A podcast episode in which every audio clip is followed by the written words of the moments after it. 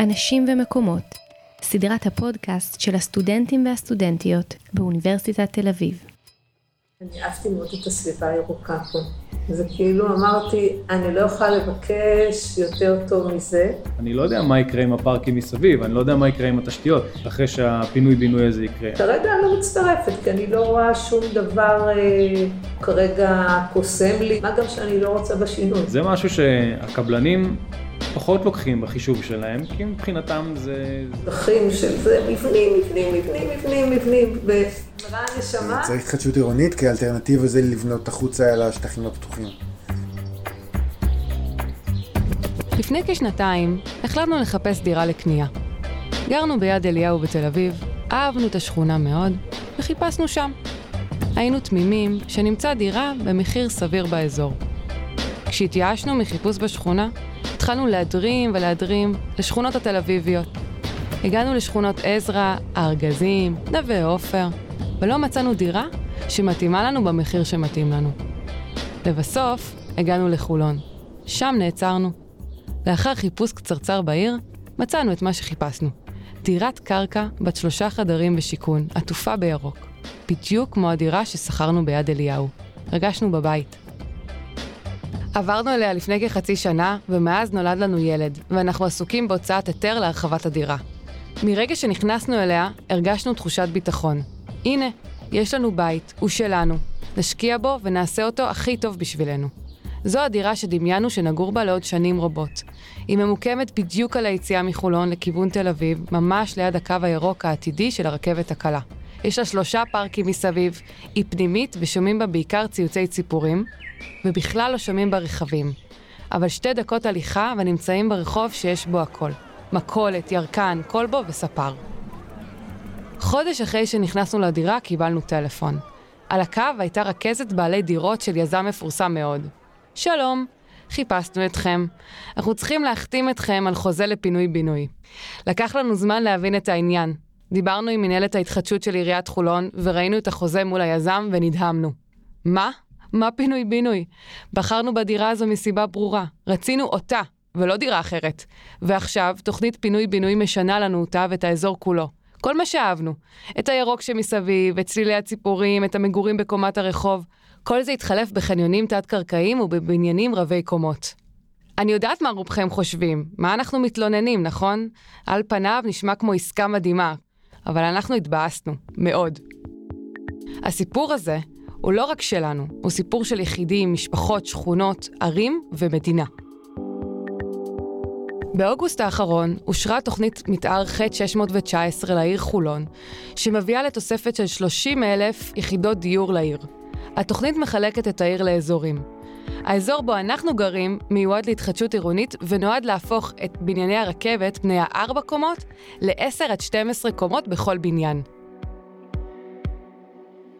הליך הפינוי-בינוי שוטף את הארץ. הגידול באוכלוסייה מחייב ציפוף. כלומר, לחתור לניצול מרבי של הקרקע ולבנות גבוה. מה שאומר כמה שיותר אנשים על כמה שפחות שטח. שטחים המוכרזים כמתחמי פינוי-בינוי כוללים הריסה של המבנים ובנייה מחדש של שכונה צפופה יותר, אבל עם דירות משופרות ותשתיות משופרות. על פניו נשמע כמו רעיון מצוין. משפרים תשתיות ומקבלים דירות חדשות ומתוקנות. אבל מה שקורה בפועל הוא מקסום הרווח מהקרקע והקמת בניינים רבי קומות בצפיפות על חשבון השטח הציבורי שבין הבניינים. מה שמביא לחוסר קהילתיות, עלות גבוהה על תחזוקת הבניינים הגבוהים שנופלת על הדיירים, וויתור על החלקים הירוקים שבין הבניינים לטובת אספלט לחניות.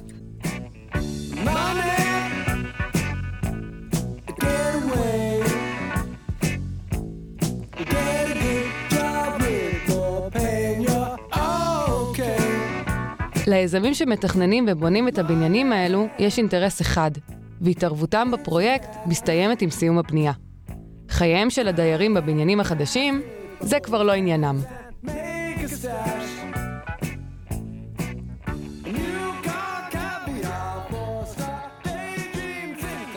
ברוב המקרים, לעירייה יש אינטרס לקדם את הפרויקט, ולכן יש סיכוי גדול שהוא יקרה, כפי שהוא אצלנו.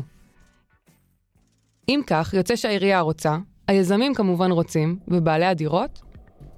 זה תלוי. דווקא גיליתי שבמקרה שלנו, הרבה אנשים מרגישים כמונו. הם גם לא מעוניינים בפרויקט פינוי-בינוי. אני אהבתי מאוד את הסביבה הירוקה פה. הסביבה פשוט קסמה לי. זה כאילו אמרתי, אני לא יכולה לבקש יותר טוב מזה.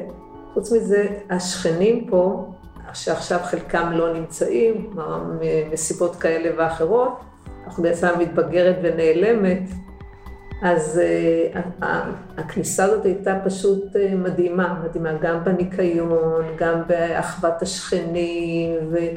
ואמרתי, זה, זה מה שאני צריכה בתור אדם שחי לבד כרגע. זה הכי הכי נכון עבורי להיות במקום שהוא מוגן וירוק וחם ומטפח, ואמרתי, זה המקום. בעניין עצמו אנחנו לא שומעים את הרחוב. זאת אומרת, לא שומעים את הרעש של המכוניות, לא שהרחוב עצמו כל כך סואן, אבל בכל זאת, יש שם תנועה ואנחנו לא שומעים אותה בכלל. ומהבית שלי, אם אני מסתכל בחלון, אז אני רואה רק את הגינה של הבניין, גינה מאוד, גינה מאוד ירוקה, עם עצים יפים וצמחייה מסביב וציפורים ו- ויש חתולים בחוץ שמטיילים כל הזמן. זה מה שאני רואה שאני מביט בחלון ולא לא את כל הבלגן, אני קרוב להכל. אה, לחנויות שיש מסביב, לפארקים של ילדים שיש, ו... אה, אז מהבחינה הזאת זה, זה חלום מבחינתי. תראה, היזם כרגע הוא מציע לנו את הדיל אה, חלומות שהוא מתאר, כל, כל דייר, כל דירה תקבל תוספת של 25 מטרים, הבניין עצמו יהיה כמובן בניין מודרני, חדיש, עם חניה תת-קרקעית, עם מעליות והמון דברים שאין לנו היום, אבל יש הרבה פרטים שאנחנו לא יודעים. מה יקרה גם שנאכלס כל כך הרבה אנשים ברחוב כל כך קטן? מה יקרה מבחינת התנועה, הרכבים, איך זה יעבוד. אחרי שדיברתי עם הדיירים, הלכתי לדבר גם עם המתכננים, לראות איך הם רואים את זה מנקודת המבט שלהם. משרד אלונים גורביץ' תכננו יחד עם רשות הממשלתית להתחדשות עירונית ועיריית חולון את תוכנית ההתחדשות הצמודה לביתנו. שלום, אני עידו אלונים, בעלים ושותף במשרד אלונים גורביץ'. אה, חולון נכנסה למהלך של ההתחדשות די באיחור, אמ, אבל היא נהנתה מזה שהיא late bloomer, כי היא בעצם נמנעה מחלק מהשגיאות שעשו הערים האחרות שהיו החלוצות בתחום. אז היא יכלה אה, ללמוד מהניסיון של ערים אחרות. וחלק גדול מהניסיון אנחנו מיישמים בתוכנית שאנחנו עושים עכשיו בשדרות קוגל. אה, צריך התחדשות עירונית כאלטרנטיבה זה לבנות החוצה על השטחים הפתוחים. הקצב של המימוש של ההתחדשות לא עומד ביעדים. המדינה תמשיך לתכנן גם על שטחים פתוחים. זאת אומרת, אם אנחנו רוצים להימנע מנגיסה בשטחים הפתוחים שלנו, אחד, וגם לחזק את העירוניות בתוך הערים עצמם, אז הכלי לעשות את זה זה התחדשות עירונית. כל מיני אזורים שהם למשל בין הבניינים, שאם אנחנו הולכים בשכונות אה, ותיקות, כמו למשל יד אליהו או חולון, אה, באזורי אה, בתי הרכבת, אז בין הבניינים יש עצים ותיקים והמון ירוק ואפילו סוג של טבע. אז הדברים האלה יתקשו להישמר.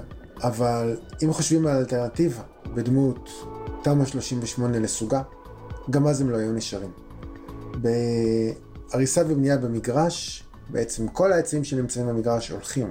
לכן הכלי של הפינוי-בינוי הוא באיזשהו מקום הרע במיעוטו, בהיבטים האלה. וגם לגבי אה, עיבוי בינוי, אתה חושב ככה?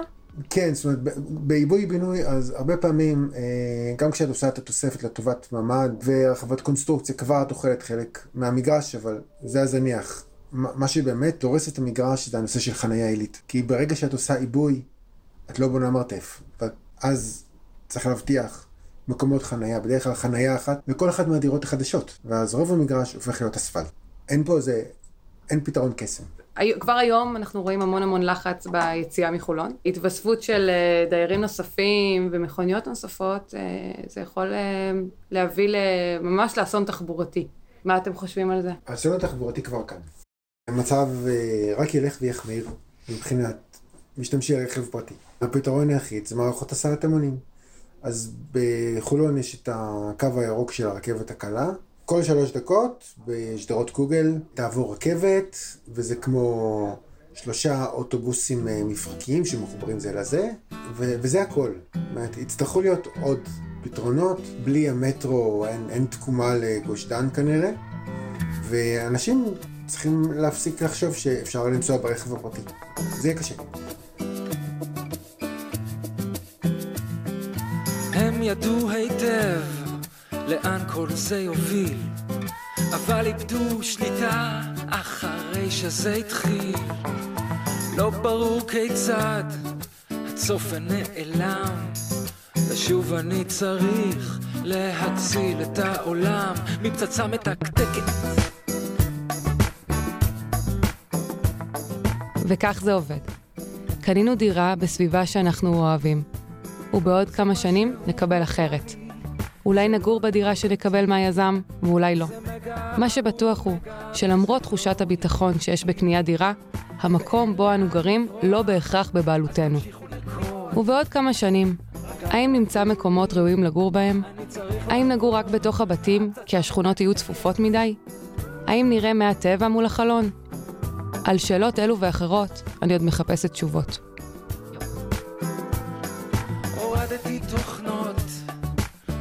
הפעלתי לוויינים, הכל מהנייד הזה שיש לי כבר שנים, ויש איתי סוכנת בנויה לתלפיות, אחת שמונה מאתיים שעושה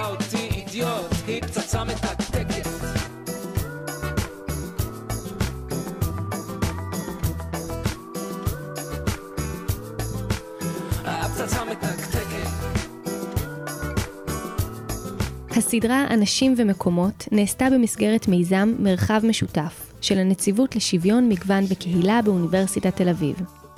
הסדרה מופקת על ידי אורבנולוגיה, כתב העת של המעבדה לעיצוב עירוני בראשות פרופסור טלי חתוקה.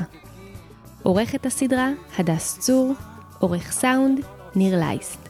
את כל הפרקים וסדרות נוספות ניתן למצוא באתר שלנו אורבנולוגיה, בספוטיפיי או בסאונד קלאוד. בשקט בשקט